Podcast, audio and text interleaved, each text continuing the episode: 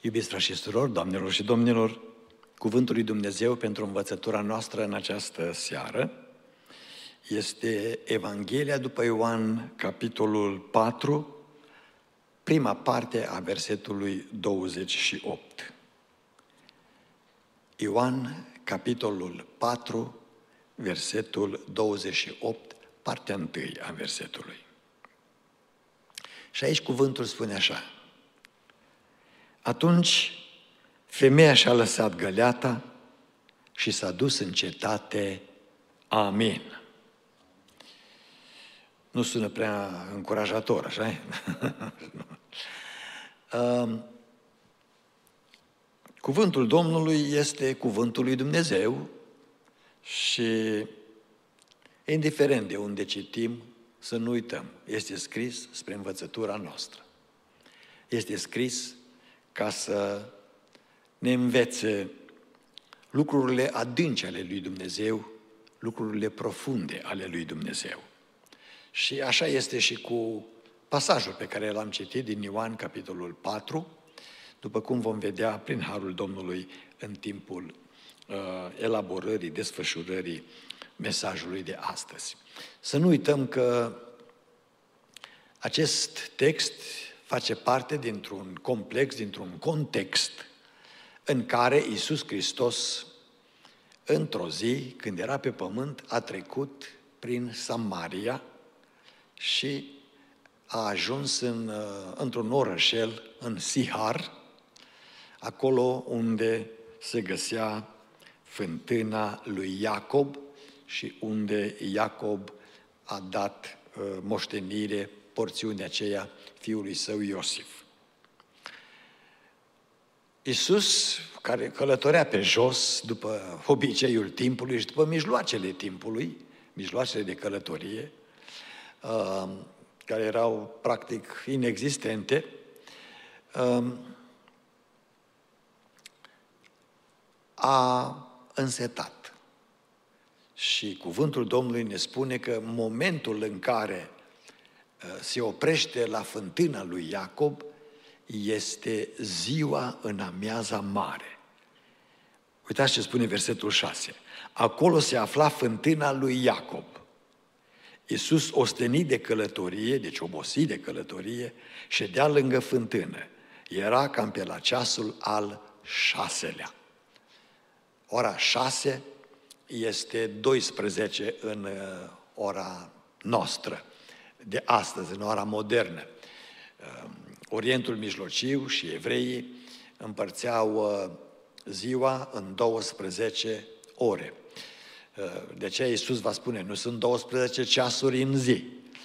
Um, de dimineață, de la ora 1, numărau până seara la ora 12, când a sfințea soarele. Șase fiind este ziua în amiaza mare, când este mai cald, când corpul are nevoie mai mare de fluide, de apă. Și iată că acum, când este la fântână, se vede că fântâna aceasta nu are o găleată de rezervă și uh, o instalație ca cineva să scoată apă. Apa era scumpă în Orientul Mijlociu pe vremea aceea, este scumpă și astăzi, de fapt. Se cheltuie imens pentru aprovizionarea cu apă uh, a țărilor din această zonă. Iisus a stat acolo așteptând, sigur, el cunoștea toate lucrurile, pentru că vedea în avans, dar omenește vorbind, așteptând că cineva va veni să scoată apă, deși la ora 12 nu se ducea nimeni să scoată apă.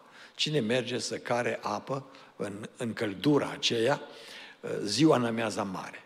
Dar iată că o femeie, o samariteancă, a venit să scoată apă. Um, și Isus inițiază un dialog cu această femeie. Ea făcea parte dintre samariteni, acea populație mixtă, mixtă nu numai de uh, emigranți aduși de asirieni după ce au cucerit regatul lui Israel, Samaria, uh, era mixtă și prin faptul că unii evrei, rămânând în zona aceea, s-au căsătorit cu uh, străini, cu neamuri și de aceea samaritenii erau o populație mixtă și mixtă fiind era o populație evitată de către evrei. Nu vreau să aibă legături cu ei. Și femeia aceasta, pe lângă faptul că e samariteancă, mai are și o problemă mare. O problemă de moralitate foarte scăzută. Și este cunoscută datorită imoralității ei. De unde știm că este cunoscută în zonă? Prin faptul că vine singură să scoată apă ziua în amiaza mare. Femeile se duceau după apă fie dis de dimineață, pentru că ele duceau apa în casă, fie seara, la asfințit, când se recorea uh, afară și puteai să călătorești uh, mai ușor decât în zăduful zilei.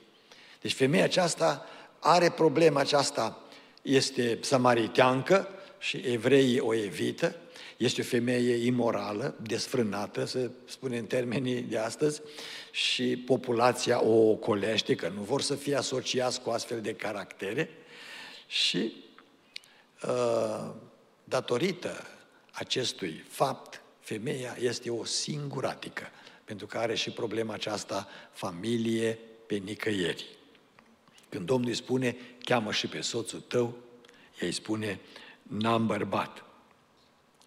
Uh, pentru că avusese deja cinci, cu al șaselea nu era căsătorită, stătea în concubinaj și în felul acesta Iisus Hristos ajunge să deschide inima acestei femei să înțeleagă că El este Salvatorul, că este Mesia.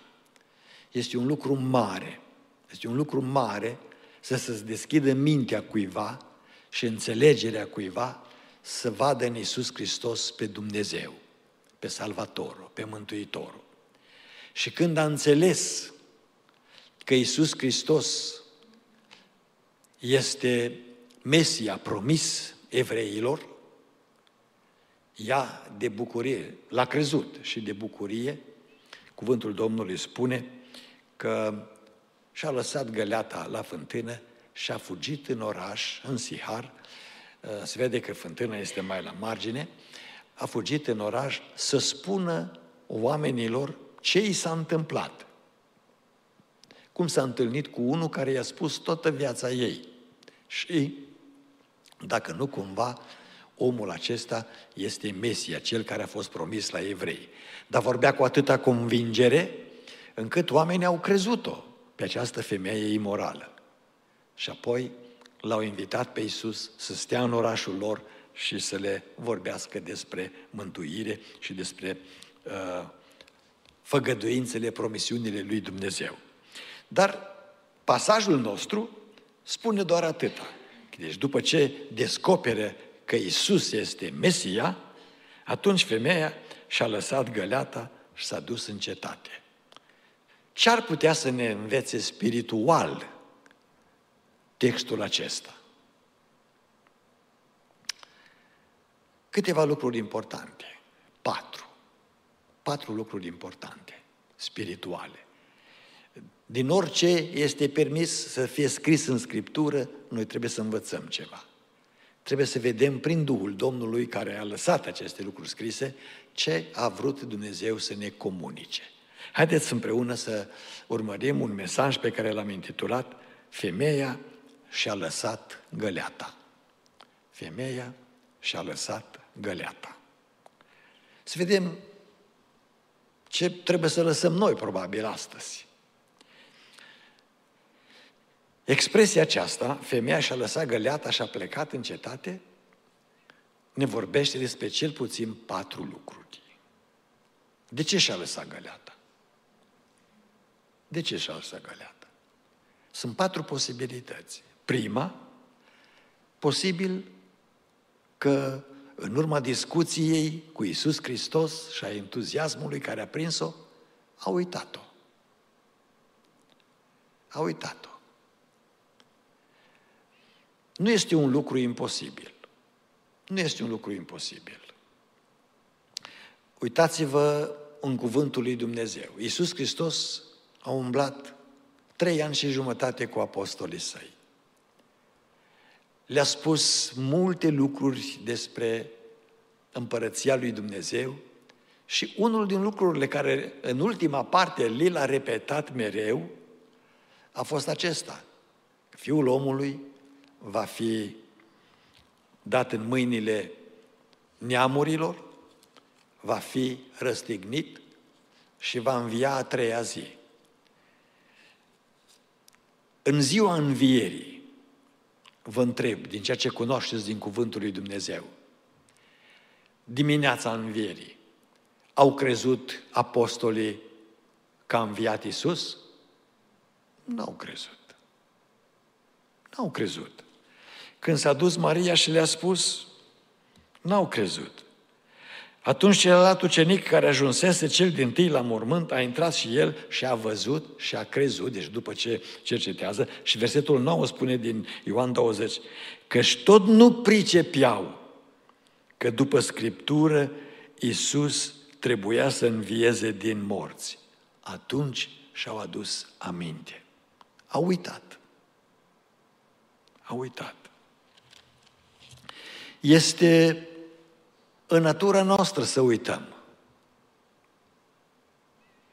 Și nimeni dintre noi, și sunt convins că nimeni, nu se poate lăuda că are o memorie atât de uh, ascuțită că niciodată n-a uitat nimic în viață. Dar adevărul este că uităm foarte mult. Posibil că această femeie, când a fugit în oraș, să spună altora despre Mesia și despre lucrarea lui glorioasă, eliberarea pe care o face, uh, a uit, poate a uitat. Posibil că a uitat. Acum, sunt lucruri, frați și surori, doamnelor și domnilor, pe care trebuie să le uităm și sunt lucruri pe care trebuie să le ținem, să le ținem minte. Trebuie să uităm faptele rele și atitudinea rea pe care cineva a avut-o față de noi. Trebuie să uităm.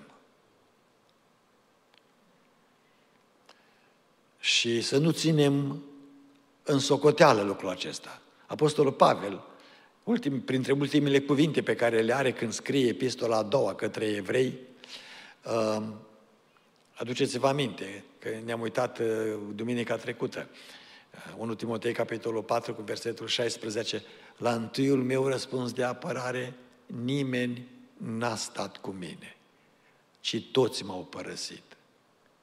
Să nu li se țină în socoteală lucrul acesta. Să uite și Domnul lucrul acesta. Și este bine să ne luptăm cu noi să uităm ce trebuiește uitat. Dar sunt lucruri care trebuiesc ținute.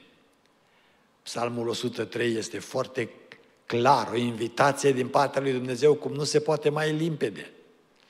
Binecuvintează sufletul al meu pe Domnul și nu uita ce? Niciuna din binefacerile Lui.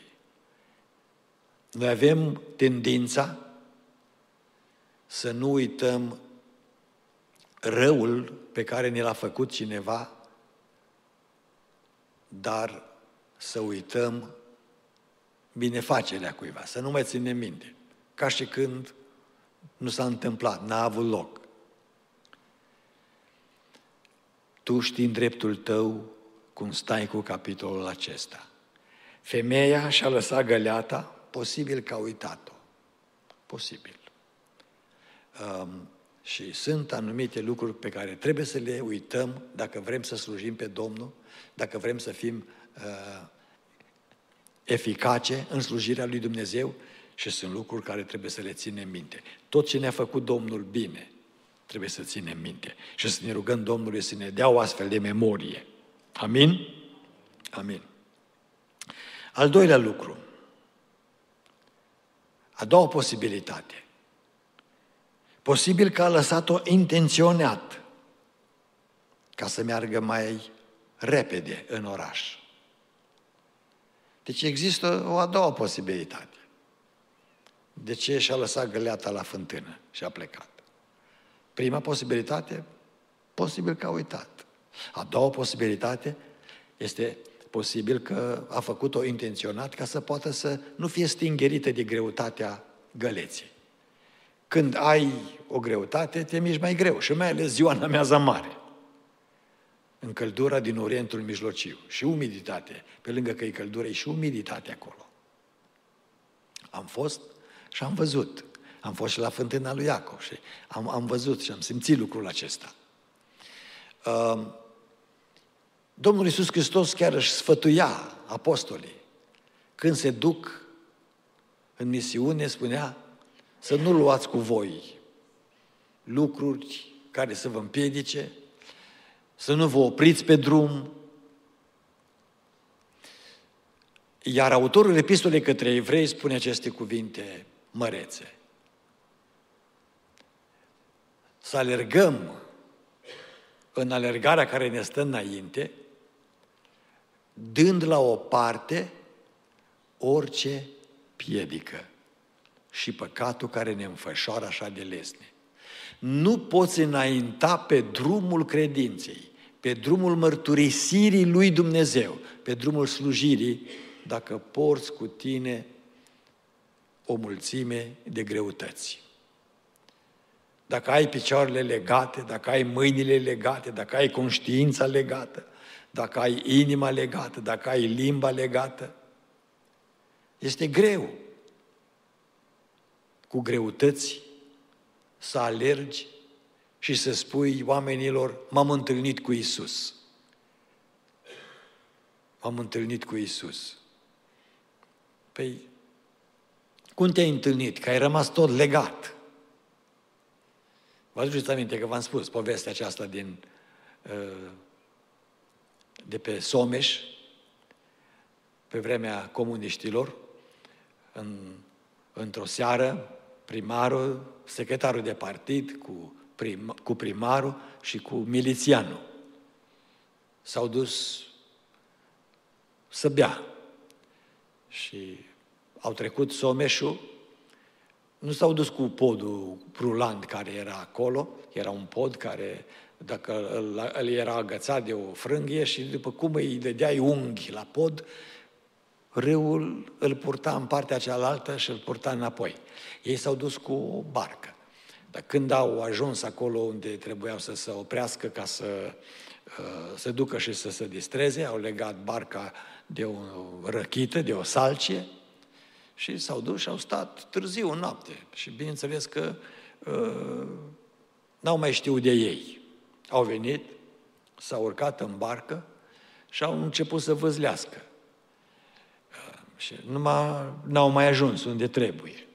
Dimineața au venit oamenii, s-au urcat pe pod și au văzut că văzlesc. Și dar ce faceți? Păi vrem să mergem de partea cealaltă, că așa puțin s-au mai trezit din uh, efectele alcoolului.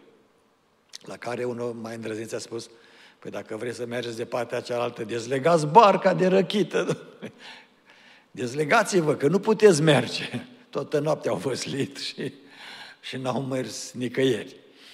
Um, nu poți alerga legat. Nu poți alerga cu greutăți. Și posibil că femeia aceasta, prin gestul pe care l-a făcut, deși apa este așa de prețioasă um, și găleata pe care a avut-o probabil nu era chiar ieftină, pentru că nu erau ieftine lucrurile casnice în vremea aceea, se făceau greu. Nu era industria de astăzi ca să găsești orice la orice vreme. A lăsat-o să poată să alerge, să nu aibă nicio greutate, nicio pedică. Da la o parte orice pedică, orice păcat care te înfășoară. Uh, și lucrul este valabil și astăzi. Înaintarea pe calea credinței se face lăsând orice greutate. Chiar dacă ți se pare că greutatea pe care o porți este una utilă. Apa, găleata cu apă, era una utilă, era una bună. Dar nu în situația aceasta în care vroia să ajungă în miezul zilei la concetățenii ei și să le spună ce schimbare a făcut Isus în viața ei. Era cea mai frumoasă și mai bună mărturie. Nu le trebuia oamenilor acelora o predică mai profundă și o mărturie mai mare decât mărturia acestei femei, pe care o știau, pentru că, așa cum am spus, se vede că era evitată de oricine, în loc să meargă dimineața după apă, cu femeile, ca cum se ducea toată lumea, vorbind după obiceiul românesc, uh, ea se duce ziua în amiaza mare. N-are niciun prieten, n-are niciun suport, niciun ajutor. Dar s-a întâlnit cu Isus Hristos, care era prieten cu păcătoșii și a rămas prieten cu păcătoșii, dar a rămas prieten cu ei să le spună să se schimbe, să se dezlege și să alerge dezlegați și eliberați. Pentru că Isus Hristos aduce adevărul și cuvântul Domnului ne spune când cunoașteți adevărul, adevărul vă face liberi. Glorie Domnului! Deci iată această a doua posibilitate. Apoi, a treia posibilitate, femeia aceasta a lăsat găleata la fântână, posibil că a lăsat-o pentru uzul personal al lui Isus. Pentru uzul personal al lui Isus. Iisus n-avea din ce să bea apă. Și dacă i-a dat odată să bea, asta nu însemnează că nu avea nevoie să bea și a doua oară. În zăduful acela, în căldura aceea. Sunt oameni care nu se gândesc la uzul, nevoia personală a Mântuitorului Iisus Hristos. El are toate lucrurile, nu are nevoie de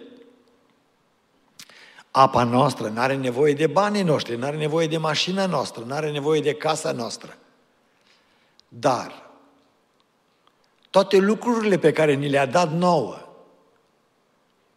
le putem aduce în slujba Lui, în uzul Lui, în procesul de evangelizare, în procesul de răspândire a Evangheliei la cei ce nu-L cunosc pe Domnul Isus Hristos.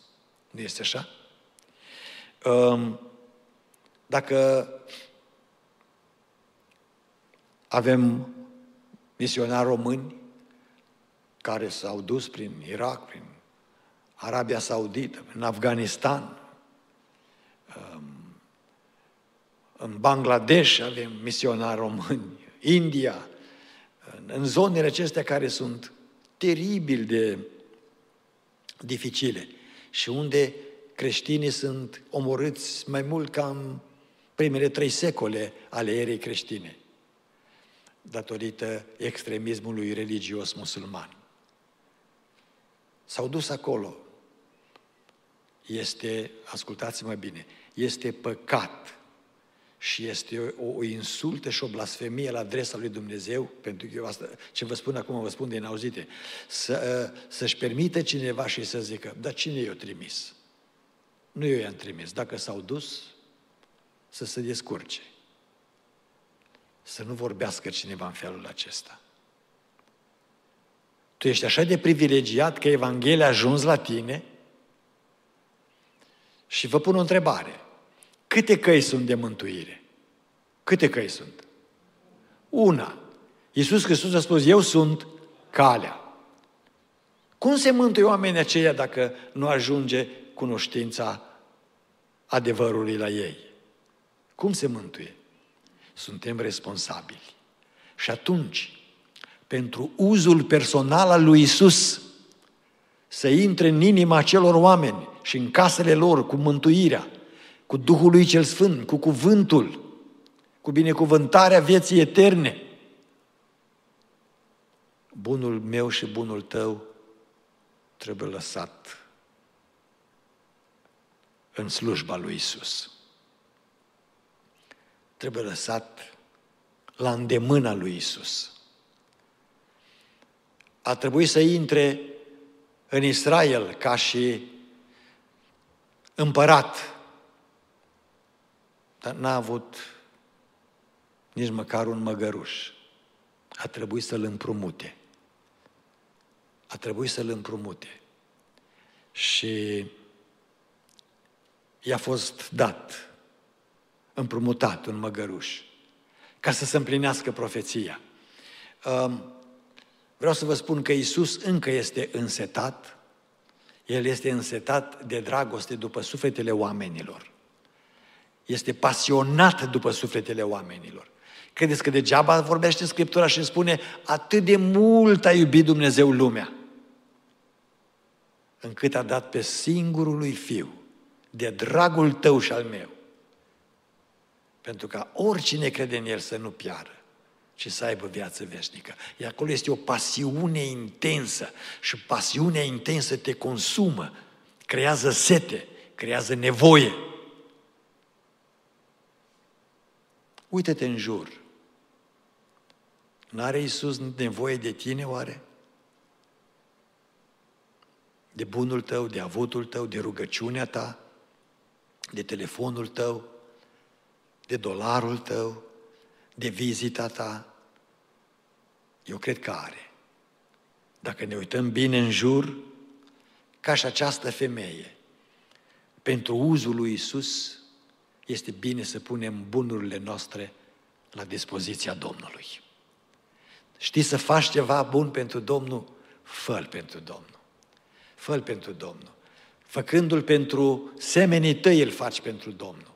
Pentru că Domnul nu va mânca din, așa cum va spune mereu în Vechiul Testament. Eu n-am nevoie de taurii voștri și de miei voștri și de țapii voștri, de berbecii voștri. N-am nevoie, că nu mănâncă Domnul grăsimea lor, nu mănâncă Domnul carnea lor.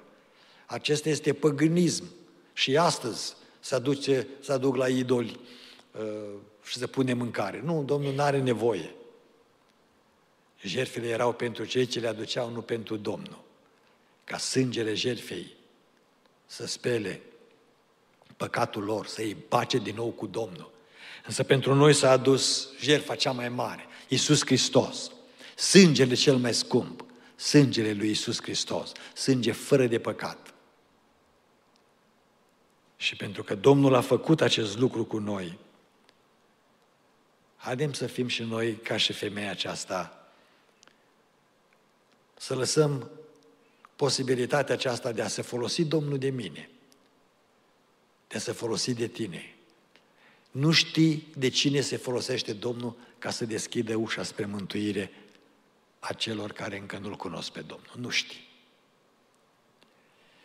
Și în al patrulea rând, în ultimul rând, femeia aceasta și-a lăsat găleata și a fugit în oraș, a plecat în oraș. Posibil că a lăsat-o ca un semn că se va întoarce înapoi.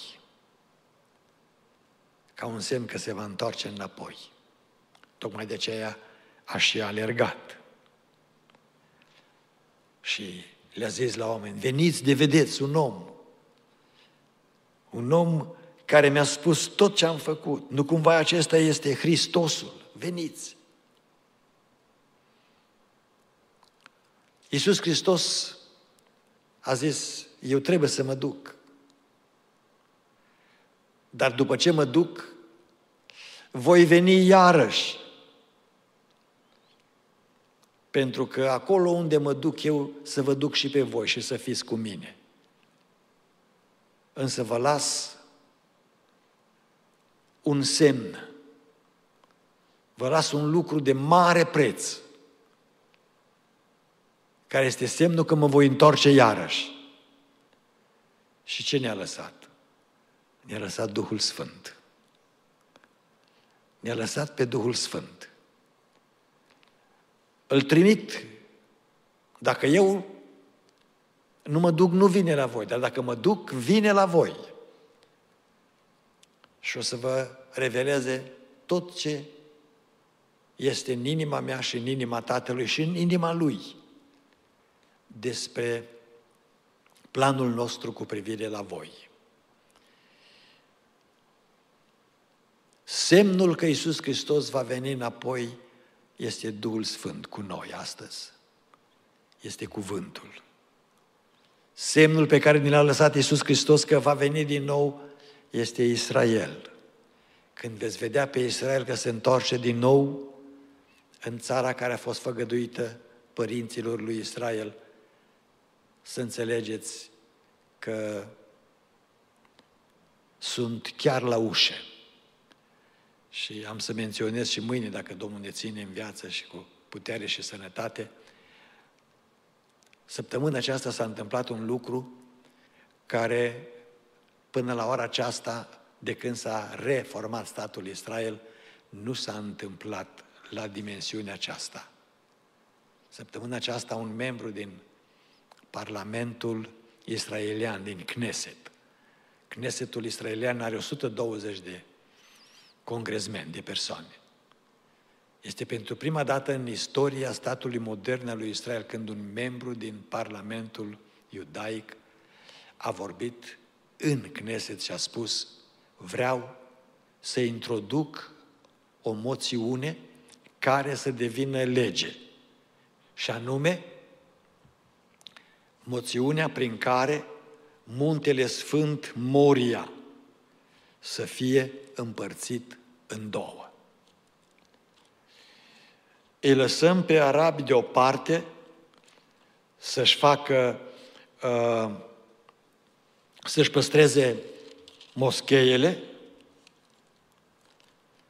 dar ne vom construi și noi templul acolo unde a fost templu. Când am auzit vestea aceasta și am primit o informație aceasta, am zis, glorie Domnului! Vine Domnul, fraților! Vine Domnul! Și cred că omul acesta a fost abordat apoi de alți congresmeni din Gneset și au spus, iați niște specialiști și uh, pune la punct o rezoluție bine scrisă, bine gândită, cum să împărțim și cum să procedăm și a doua în Kneset, să o punem la votul Knesetului. Și știți că este scris în Biblie lucrul acesta. Am să vă citesc. El mi-a zis, Fiul omului, acesta este locul scaunului meu de domnie, locul unde voi pune talpa picioarelor mele. Care e locul acela? Este templu, muntele templului. Aici voi locui veșnic în mijlocul copiilor lui Israel. Casa lui Israel și împărații lor nu vor mai pângări numele meu cel sfânt prin curviile lor și prin trupurile moarte ale împăraților lor la moartea lor. Ascultați acum. Ca atunci când își puneau pragul lor musulman lângă pragul meu, templu. Stâlpii lor musulmani lângă stâlpii mei, templu. Și nu era, auziți, decât un zid între mine și ei. Ce era? Un zid. Hai să împărțim muntele sfânt, să facem un zid. Așa au pângărit ei în numele meu cel sfânt. Sigur că este temporar lucrul acesta, pentru că în acest templu Practic, de acest templu se va sluji anticrist, nu Israel. Anticrist va intra în acest templu ca să se declare Dumnezeu. Ehm, însă, vremea este aproape. Posibil că a lăsat-o ca un semn că se va reîntoarce. Semnul că se reîntoarce este peste tot.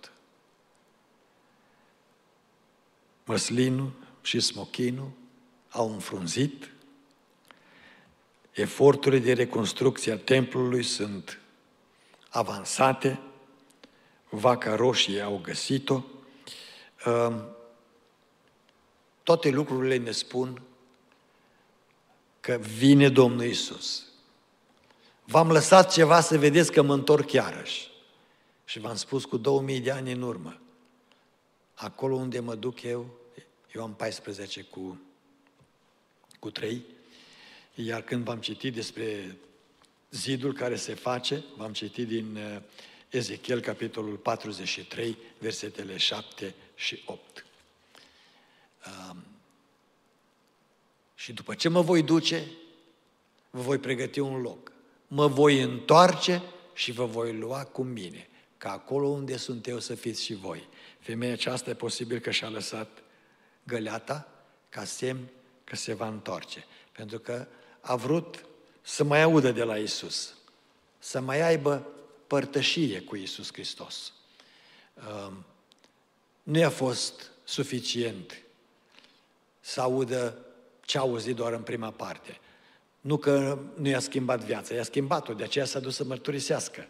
Dar vroia să audă mai mult. Așa făcea Marta. Ori de câte ori mergea Iisus în casa lor, învățătorule, unde stai? Acolo, eu stau la picioarele tale.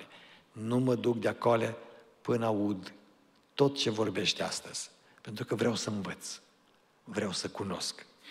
Um, și femeia aceasta, samariteanca aceasta, a vrut să se întoarcă înapoi.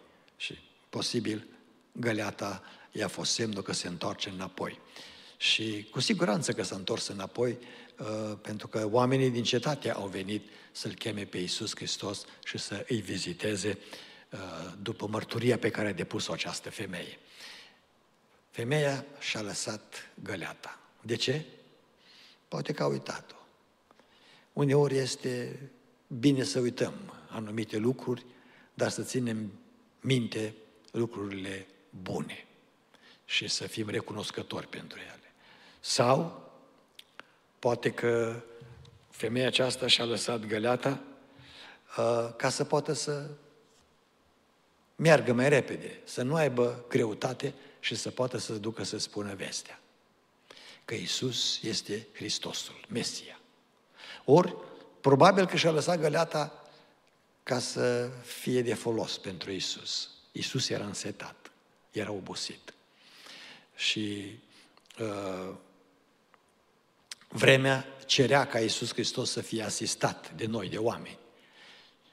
Grânele sunt copte și astăzi mai copte ca oricând, pentru că venirea Lui este foarte aproape și de aceea uh, trebuie să punem și noi bunurile noastre în slujba Lui Isus. Sau, cea de-a patra posibilitate, și-a lăsat găleata ca semn că se va întoarce. Uh, și noi, dacă am făcut un bine, să nu uităm să-l facem și a doua oară. Și în zilele acestea avem posibilitatea să facem bine la mulți oameni, dar cel puțin și-am văzut și m-am bucurat, m-am uitat pe internet astăzi, la familia Tărău, unii imediat și-au deschis mâna și au făcut o donație în contul care s-a deschis pe internet. Noi vrem să facem cu biserica și din biserică să-i trimitem un ajutor fratelui Bene și familiei lui ca să-și poată reface casa. Se cuvine să facem lucrul acesta pentru că este plăcut și înaintea Domnului și înaintea oamenilor și aceasta este Evanghelia care vorbește. Lasă-ți găleata la fântână. Amin? Ne ridicăm în picioare. Ne gândim la frumusețea textului Bibliei, la practicalitatea lui și mulțumim Domnului că s-a gândit la noi și ne-a vorbit și în seara aceasta ca să știm ce să facem. Ne rugăm Domnului cu mulțumire.